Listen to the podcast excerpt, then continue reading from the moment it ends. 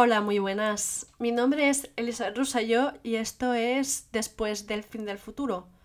Es un espacio que quiero dedicar, todavía no sé con cuál regularidad, espero, espero que como mínimo una vez al mes, sobre el futuro. Sobre todo desde una perspectiva de reflexión de la teoría. Eso sí, intentaré que sea con el mínimo posible de palabras o palabras técnicas o académicas sobre todo porque no sé si te ha dado la misma sensación. Estamos en un momento en el que el futuro vuelve a estar de moda. Y desde hace algunos años sí que se habla bastante del futuro, pero desde una perspectiva de directamente saltar a las predicciones, a, a propuestas súper cerradas de cómo se supone debe ser el futuro, algo que es en el fondo muy incierto en un mundo, en un momento, en un presente en el que no, de hecho, no sé si de nuevo también tienes esta misma percepción, la expresión what the fuck está continuamente en nuestra, en nuestra lengua o en nuestros dedos al teclearla em, y no entendemos muy bien hacia dónde vamos, pero en cambio estamos rodeadas de propuestas muy cerradas, como decía, ¿no? Por ejemplo, tenemos eh, estas, eh, en los medios, sobre todo más tecnológicos, el futuro será de X u otra manera en singular. Tenemos muchas em, propuestas o predicciones cargadas de, de lo que puede o se supone van a hacer las inteligencias artificiales, los robots. También se habla de mucha aceleración de todo, ¿no? Todo está acelerando, se supone eh, las teorías eh, del cambio muy cerradas como la exponencialidad o el singularitarianismo. También estamos en otro momento en que se ha comenzado a hablar, bueno, yo al menos como tengo que fluir en diferentes mundos o ámbitos o sectores, pues voy viendo un poco más eh, cómo se está trabajando el relato del futuro, ¿no? Y otra de esas vías donde, o, o esos discursos, se está tratando sobre diseñar o crear el futuro. Es decir, realmente estamos en un momento en que ciertos sectores o grupos sociales, quizá tú pertenezcas a uno de ellos, se está hablando de el interés o, que hay ganas de, de, crearlo y que en cierto modo el futuro se puede construir. Por otro lado, también se está hablando, por, mm, yo tengo la sensación de que de una manera más mainstream que en otras ocasiones, de la importancia de la narrativa, ¿no? Es decir, eh, si tenemos relatos cada vez más distópicos, pues a lo mejor solamente nos estamos dirigiendo hacia futuros distópicos, por tanto podríamos estar necesitando eh, narrativas más utópicas, ya no en un sentido despectivo, sino de que nos genere como un faro, ¿no? O, eh, más esperanza en este momento en que todo parece oscuro. O también eh, estamos en este punto en el que se habla también de, pensar en, los futuros más cercanos, crisis climática, etc. En definitiva, a mí me da la sensación que además eh, el acercarnos a una cifra que de cierto modo es muy estética, es simétrica, ¿no? 2020, 2020 eh, ha, tenido una sensación parecida a cuando acabó el, segundo milenio y empezó el tercero. No sé si lo recuerdas. Cuando se acercaba el final del milenio, quizás lo recuerdes. Yo, por ejemplo, era pequeña, tenía entre 8 a 12 años, eh, suponiendo que hablamos desde, pues no sé, tipo el año 98 hasta el 2003, por ahí que hubo como una gran expectativa cultural y social sobre el simple hecho de cambiar de milenio.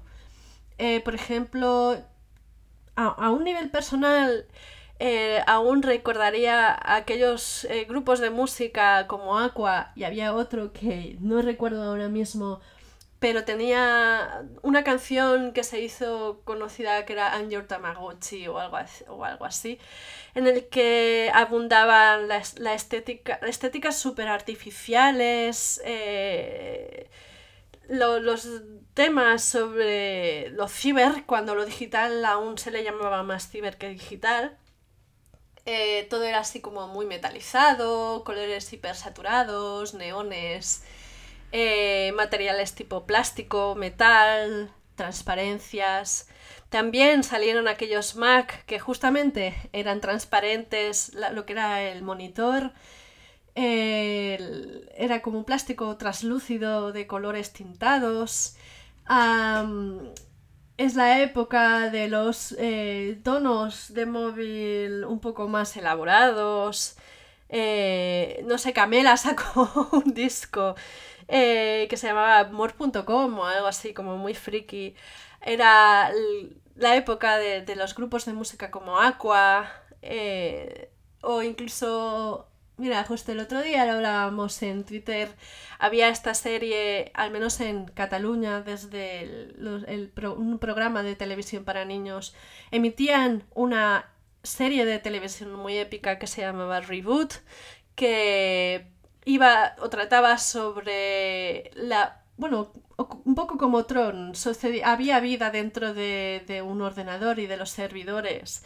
Y cada vez que había un juego, bueno, no sé, los, los, ciudadanos o, habitantes de, de, ese mundo entraban en, en nuevas aventuras y habían unos virus. Bueno, en definitiva, era una época súper interesante a nivel de expectativas. Hubo una estética propia que de hecho hoy en día se llama Year 2K. Y en cierto modo, pues como decía, em, parece que ha sido acercarse 2020 y ha habido como una expectativa renovada. Incluso la propia estética de esa de hace 20 años se ha reanimado, reaparece, por ejemplo, en, marcas de moda se ha vuelto a utilizar la estética que hoy en día se llama Vaporwave, ¿no? que en cierto modo es retro, un poco nostálgica o retrofuturista. En definitiva, estamos en este momento con mucha expectativa y también mucha necesidad, en cierto modo, de pensar. Entonces, ¿por qué después del fin del futuro?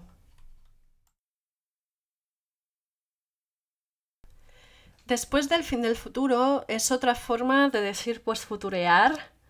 Eh, como decía el nombre de, mi estudio y lo que comenzó como una plataforma y un proyecto de investigación.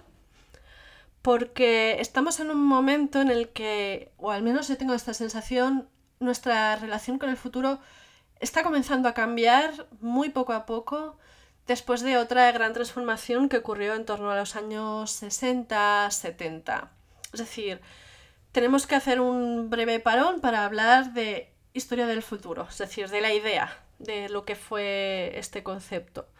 Si miramos, por ejemplo, eh, cuando el concepto de futuro significaba como una herramienta en la cual la sociedad, o al menos élites o grupos como científicos, eh, planificadores, eh, no sé, los que elaboran las políticas públicas, etcétera, empezaban a plantear cómo dirigir, hacia dónde dirigir la sociedad, sobre todo bajo la perspectiva de cambio o la teoría de cambio del progreso. Eh, a principios del siglo XIX, que es cuando ocurrió, em, en general la visión de este futuro era mucho más ideal sí, era mucho más positiva, era mucho más sana. Obviamente sí que habían algunas voces un poco más pesimistas o que como mínimo eh, querían generar una voz un poco más crítica, como por ejemplo H.G. Wells o William Morris. Eh, en general era como de se compartía esto que se llama sense of wonder, ¿no? La, capacidad de maravillamiento y, la, y una gran expectativa sobre la capacidad del ser humano, sobre todo de las, de las sociedades eh, occidentales, de, de, explorar a través, sobre todo, de la tecnología y la ciencia. Pero esta relación tan optimista se vio truncada justo después de, de, las guerras mundiales, pues por motivos que hoy en día podemos considerar obvios, ¿no? Es decir, comprobamos eh, cómo eh, la ciencia y la tecnología podía ser usada con otros fines no justamente no, no tan positivos, para, no tan constructivos, ¿no? Y juntamente a, otras transformaciones, también ver que la economía pues, entraba en receso, por ejemplo en Reino Unido o, u otros países, esta relación con el futuro empezó a transformarse. Es a partir de los años 60 y sobre todo a finales, donde empezamos a ver una producción de mm, productos culturales, por ejemplo, películas, novelas, sobre todo en el espacio de la ciencia ficción, donde se ve claramente esta transformación de la relación con el futuro. Aunque ya existían previamente estas miradas, eh, también podríamos añadir, pues, por ejemplo, Orwell o Huxley, ¿no? con obras como 1984 o Mundo Feliz, sí que es cierto de que es a partir de los años 70 donde se ve más. Es decir, el futuro comienza a verse más negro. Aquí entra también, por ejemplo, eh, a mí me gusta mucho utilizarlo como, como icono la canción eh, God Save the Queen de, de, Sex Pistols, donde en un fragmento súper conocido dicen There is no future, ¿no? no hay futuro. No había futuro en, en esa época en un contexto de que entraban eh, nuevas políticas eh, neoliberales, eh, había un desgaste de, ciertos movimientos sociales y políticos, más de, origen obrero, en el que las clases bajas comenzaban a ver pues que ese futuro viejo con brilli brilli no era para todo el mundo. Es decir, es a partir de los 60 y 70, como ya decía, en el que comenzamos a ver el género distópico, que es aquel en el que las sociedades se figuran como con más desigualdades sociales y políticas, con una pérdida de calidad de vida para una gran mayoría de la población y sí, con tecnologías de vigilancia, eh, todo lo que apunta a esa pérdida de calidad de vida. También vemos eh, una preocupación por el, impacto del ser humano sobre el entorno natural. Es en este momento donde también empezamos a ver y escuchar y leer más contenidos que llamaríamos apocalípticos o incluso postapocalípticos. Ahí tendríamos, por ejemplo, películas como Mad Max, tendríamos, o yo que sé, ya más en los años 90, Waterworld, eh, esa peli de Kevin Costner en un mundo eh, post-nuclear, donde está casi toda la superficie cubierta por océano. O incluso también un giro súper interesante culturalmente hablando, e incluso que genera cierta paradoja de, de aquello que llamamos retrofuturismos, ¿no? Que es retomar viejas imágenes e ideas del futuro anteriores a, uno mismo o a la época en la que uno vive y reciclarlas o tomarlas como punto de partida para imaginar futuros que nunca fueron posibles o presentes alternativos, lo que se llama a veces historia alternativa. Por ejemplo, volviendo a los años 60, en el año 68 tenemos e, ese musical tan fascinante como Chitty Chitty Bang Bang. Ya en los años 80 eh, y 90 vemos cada vez más este tipo de contenidos. Ahí queda a finales de los 90 conectando con el Year 2K eh, la peli, que a la vez es un remake de una serie Wild Wild West, sí, la del Will Smith.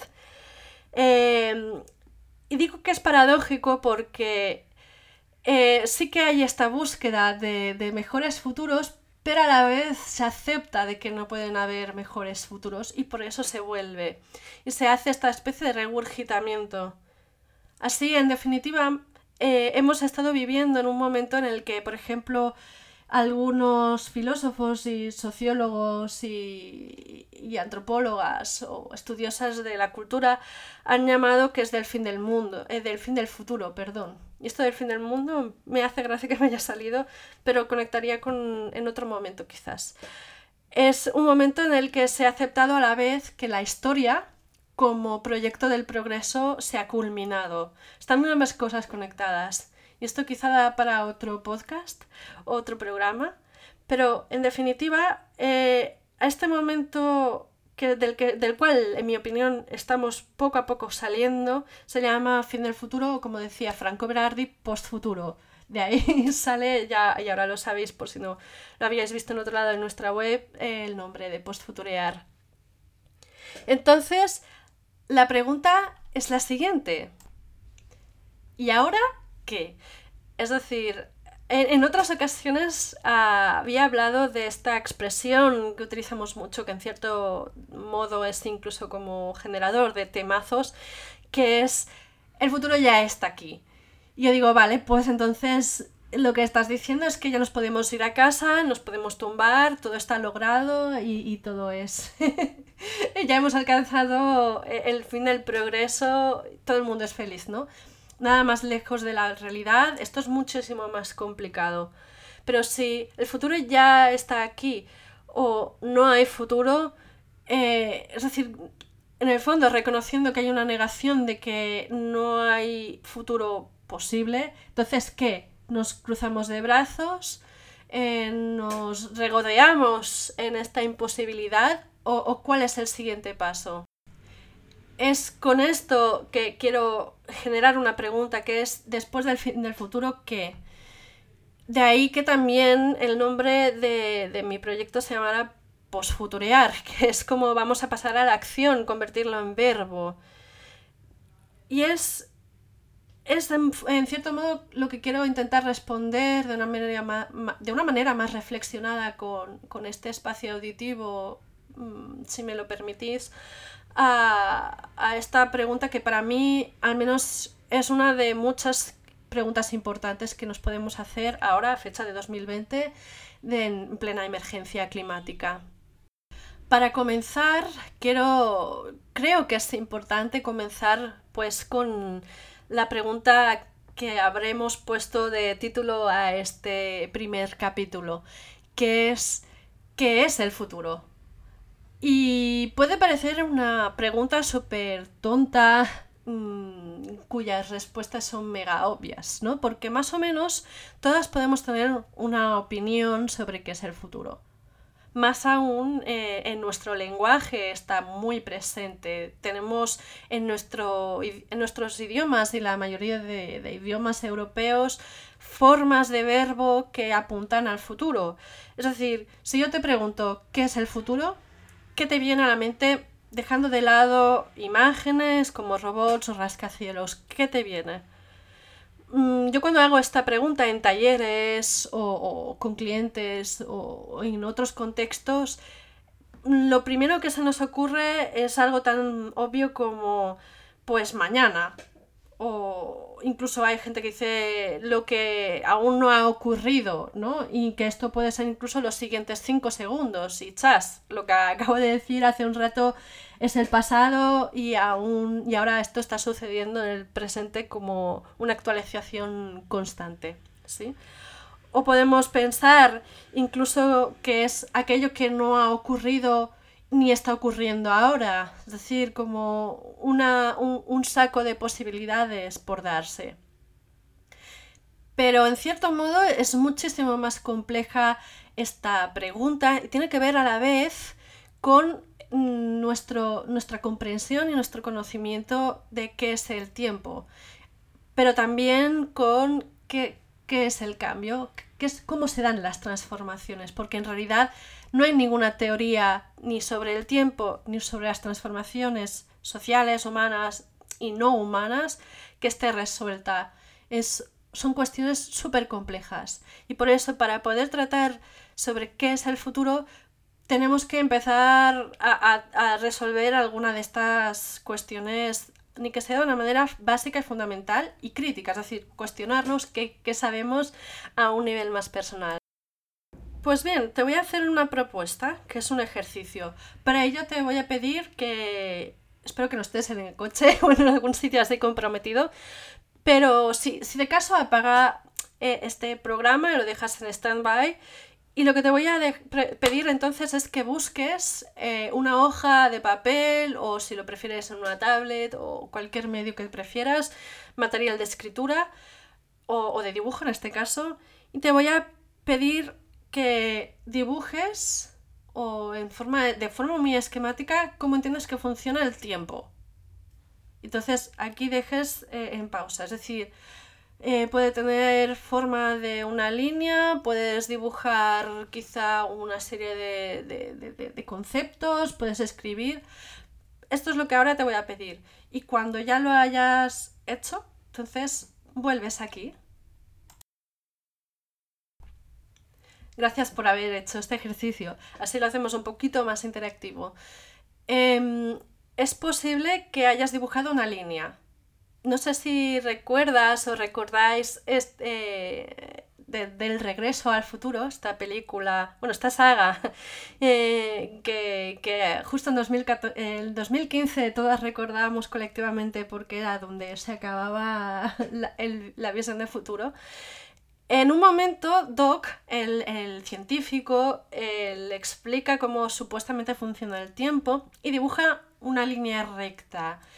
Y lo que le explica es que si vas al pasado, es decir, sitúa el pasado a la izquierda, eh, y cambias algo en ese pasado, se genera una línea alternativa del tiempo. Entonces dibujaba otra línea, primero curva y luego recta, paralela a la, a la original.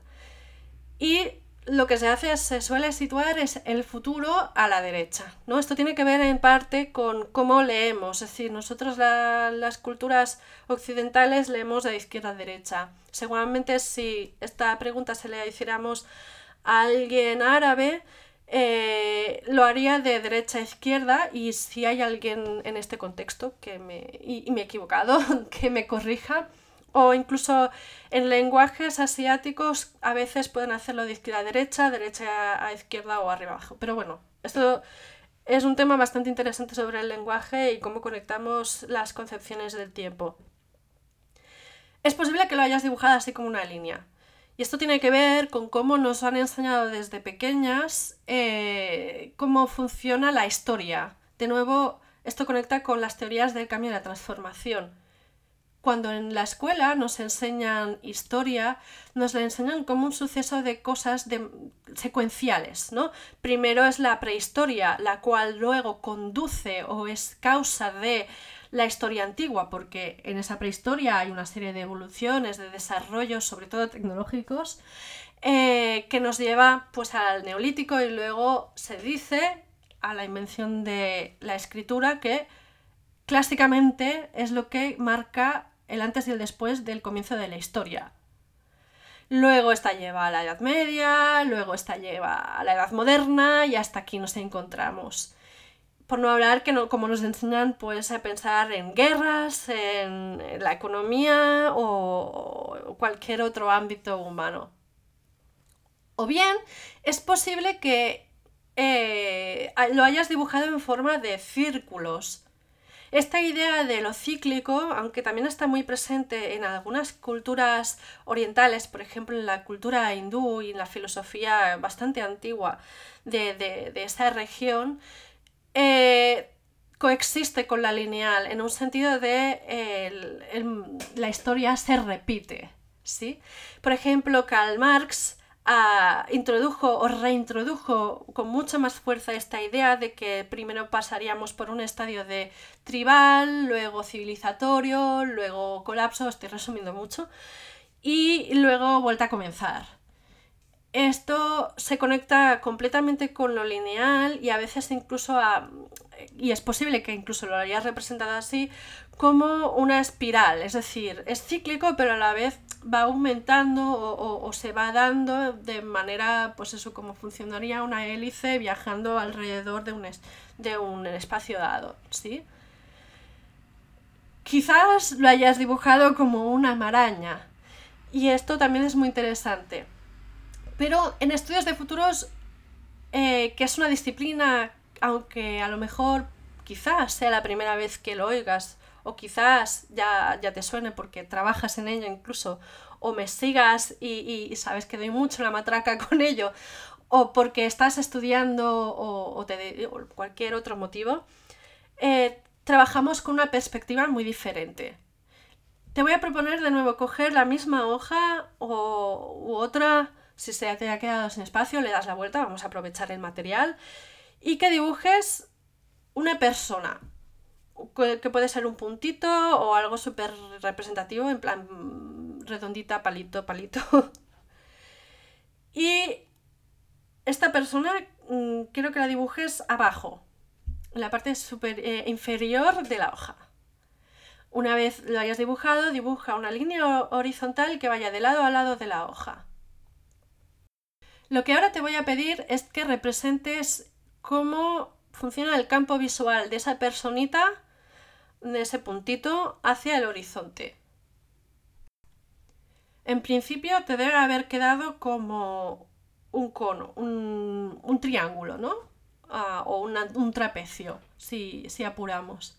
Es decir, la parte más estrecha estará situada en, el puntito o, o, el monigote o la personita que hayas dibujado y la parte más ancha coge o todo el horizonte o casi todo, ¿sí?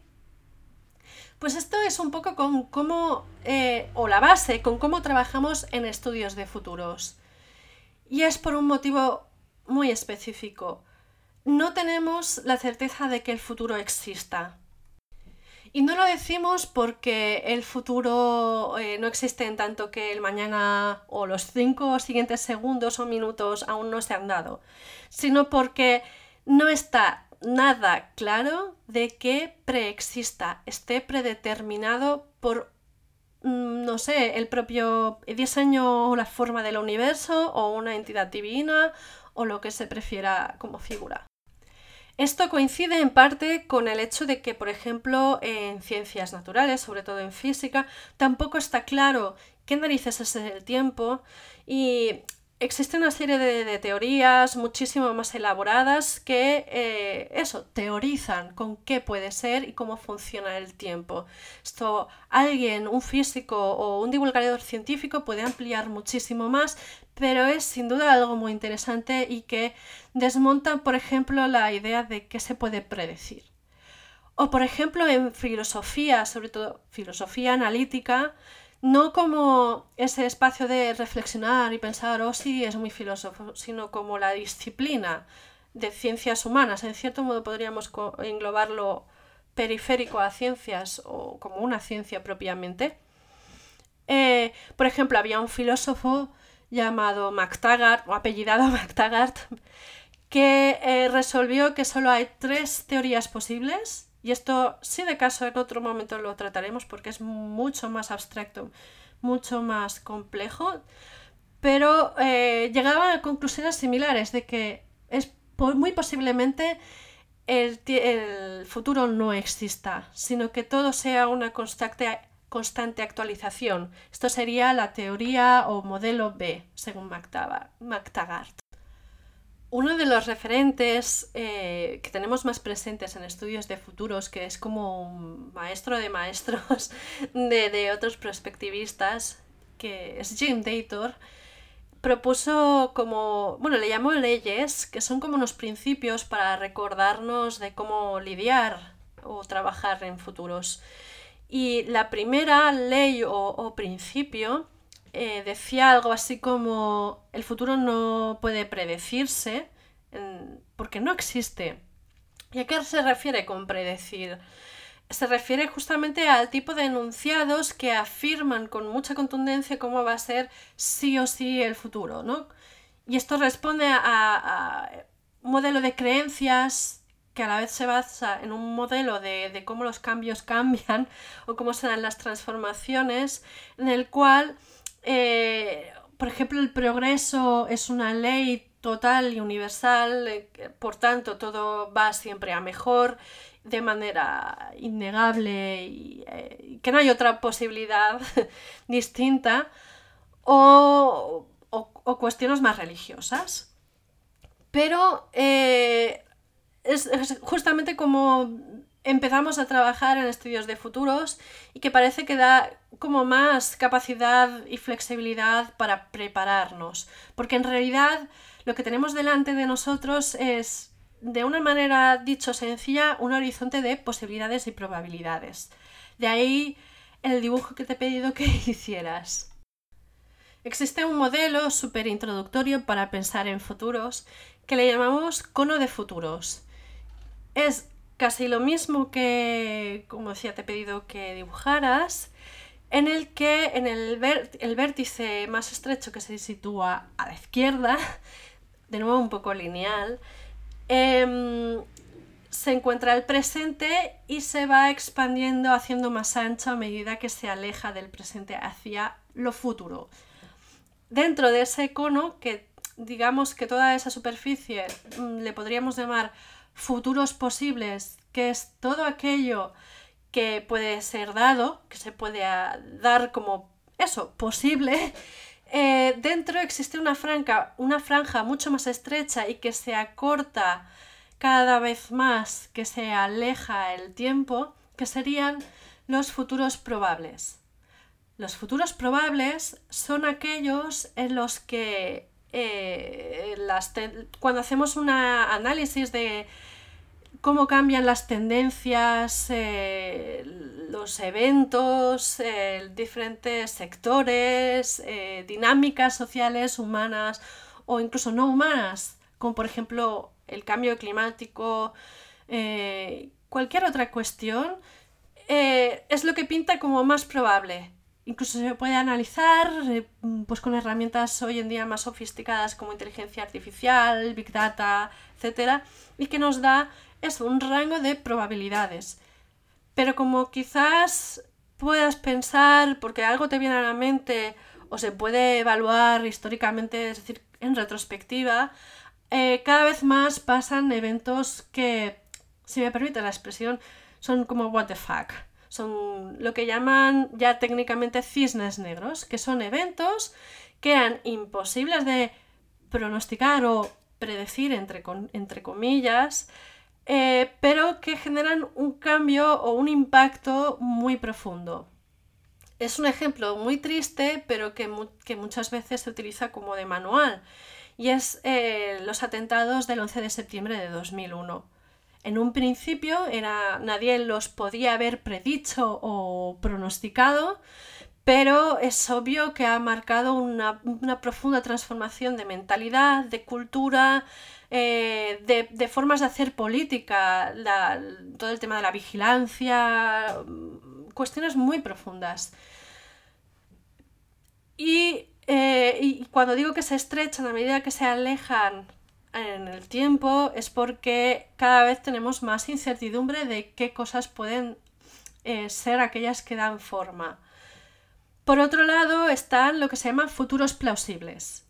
Si yo te digo eh, que en 5 o en 10 años comerás insectos, ¿qué te parece? ¿Qué te suena? ¿Que será posible y probable o no? Es, ah, quizás lo más seguro es que me digas, pues sí, me suena plausible. O incluso puede darse que si me estás escuchando desde México u otro país latinoamericano donde ya incluyáis de hace muchísimos, muchísimos siglos este ingrediente, me dirás, hombre, ¿qué me estás contando? sí, sí, esto ya lo hacemos. Pero hace 10, 15, 20 años decir esto, que en un futuro comeríamos insectos, para sobre todo los europeos esto era como que me estás contando, anda, vete de aquí o, apagarías directamente este podcast en plan, ¿qué dice esta flipada? Eh, a esto con esto nos referimos a futuros plausibles. Los futuros plausibles, bueno, plausible viene del latín plausibilis, que quiere decir aplaudible. Aunque lo aceptemos o estemos de acuerdo o no, nos suena a coherente, a que sí, que, puede, podría darse. Y es algo que es como de consenso social o a veces científico o de nuestro sector. Y además hay otro tipo de futuros que eh, se llaman futuros deseables. Y sí, como puede dar a entender, tiene que ver con las ideas utópicas. En ciertos sectores, como por ejemplo el tecnológico, está muchísimo más cargado de futuros deseables ya más o menos definidos. Tienen que ver pues con el transhumanismo, tienen que ver con la idea de la singularidad eh, o, de futuros muy conectados con también deseos empresariales, ¿no? En el sentido de que las organizaciones progresen, eh, crezcan, eh, vendan más y este tipo de cosas. Pero si nos movimos a otros sectores, el tipo de futuros que podemos ver deseables parecen en ocasiones más agotados. De hecho, si miramos en general qué tipo de futuros deseables tenemos, exceptuando lo que llamaríamos márgenes de la cultura, eh, a duras penas vemos futuros que sean realmente nuevos. Y esto conecta con algo que, bueno, mm, tengo por ahí una TEDx, sí, a lo mejor has llegado hasta aquí debido a eso, pero bueno, eh, justo lo comentaba en muchas ocasiones, que muchas de las imágenes de futuro y de arcos narrativos o de ideas con las cuales pensamos el futuro tienen como un siglo de antigüedad. Volviendo a la idea del futuro eh, en el ámbito empresarial o, tecnológico, eh, se suele hablar pues, de robots, de inteligencia artificial, de, arquitecturas imposibles, tipo rascacielos cada vez más altos, o bien se habla de, de smartización, lo que antes se llamaba domótica. Muchísimas de estas ideas, como también la, colonización espacial y los viajes espaciales, tienen más de un siglo de antigüedad. Esto quiere decir que se conecta a la vez con deseos, necesidades y expectativas o comprensión de una realidad de lo que era la, segunda revolución industrial, que es cuando se generan este tipo de, narrativas.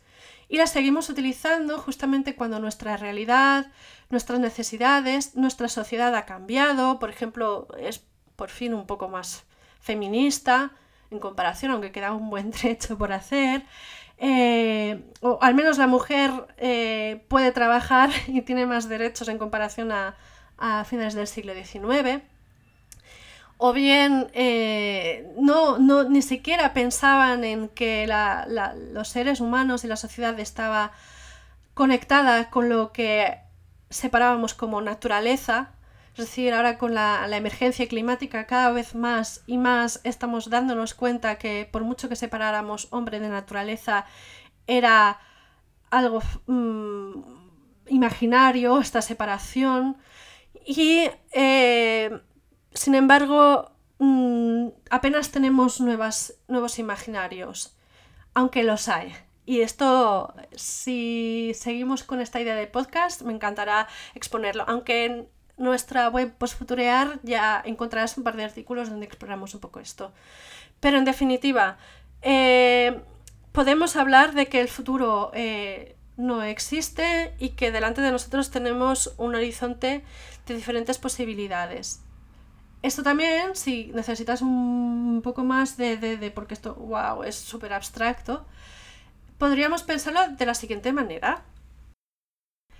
Nos vamos a poner en una situación un poco más personal, en un momento en el que a todas nos ha pasado, y seguramente múltiples veces, que tenemos que tomar una decisión entre muchas y no hay una respuesta fácil porque en función de la cual eh, decidiéramos eh, las consecuencias y el camino, por decirlo de algún modo, iban hacia un lado o bien hacia otro. Esto, por ejemplo, ha sido súper explorado en la ciencia ficción y en otros géneros ficticios. Por ejemplo, me viene a la mente la serie de Netflix The Russian Doll, o las series de, Star Trek, por ejemplo la última Discovery o Next Generation, esto se explora en algunas ocasiones. Así pues, eh, si, hiciéramos, lo, dibujáramos como una especie de árbol de toma de decisiones y consecuencias, lo que una decisión o un evento histórico ya a escala más colectiva puede generar, lo que vemos es como un árbol que se va ampliando si lo transponemos con la idea del triángulo trapecio del horizonte o el cono de futuros, de nuevo toma una forma o una silueta bastante similar. por este motivo, en estudios de futuros, aunque suene a contradictorio de que se trabaje con el futuro, a pesar de que eh, nuestra base es que el futuro no existe, es justamente porque lo que nos interesa es entender cómo gestionar, y esto de gestionar requiere muchos matices, el cambio y las transformaciones en nuestro entorno, pero también internas, ya sea como personas individuales o ya sea a una escala más colectiva, como por ejemplo una organización o una empresa o una administración, una institución pública o un gobierno, un ayuntamiento. Es decir, después del fin del futuro va a suponernos nuevas formas de relacionarnos tanto a escala de narrativas, pero también de herramientas con las cuales no solo pensar, sino mm, pensar cómo eh, tomar unos caminos muy específicos hacia mejores futuros. Y llegamos ya al final de este primer programa piloto de Después del fin del futuro. Quiero invitarte desde aquí a tomar una nueva mirada sobre qué puede ser esto llamado futuro, en analizarnos cómo nos relacionamos, qué tipo de historias, narrativas, imágenes solemos recurrir para pensar en él y en desafiar la manera en la cual entendemos el tiempo y la historia y de atrevernos a pensar en mejores futuros. En próximos capítulos, a la que me anime y espero que sea el siguiente en unas semanas, eh, comenzaremos a ahondar un poco en varios de los temas que en el fondo han ido saliendo en este primer capítulo porque como quizás te hayas imaginado, hay mucha chicha por cortar, ya solamente de teoría. Y nada, en definitiva espero que te haya gustado eh, este primer, este ah, experimento que, que he tomado. Espero que te sea más agradable en este formato. Y nada, muchísimas, de verdad, muchísimas gracias por haber estado hasta aquí, hasta el final en algo que, creo que es eh, muy importante eh, en el, para el momento histórico en el que vivimos y también creo que puede aportar algo a nivel personal. Muchas gracias y nos oímos en el siguiente después del fin del futuro.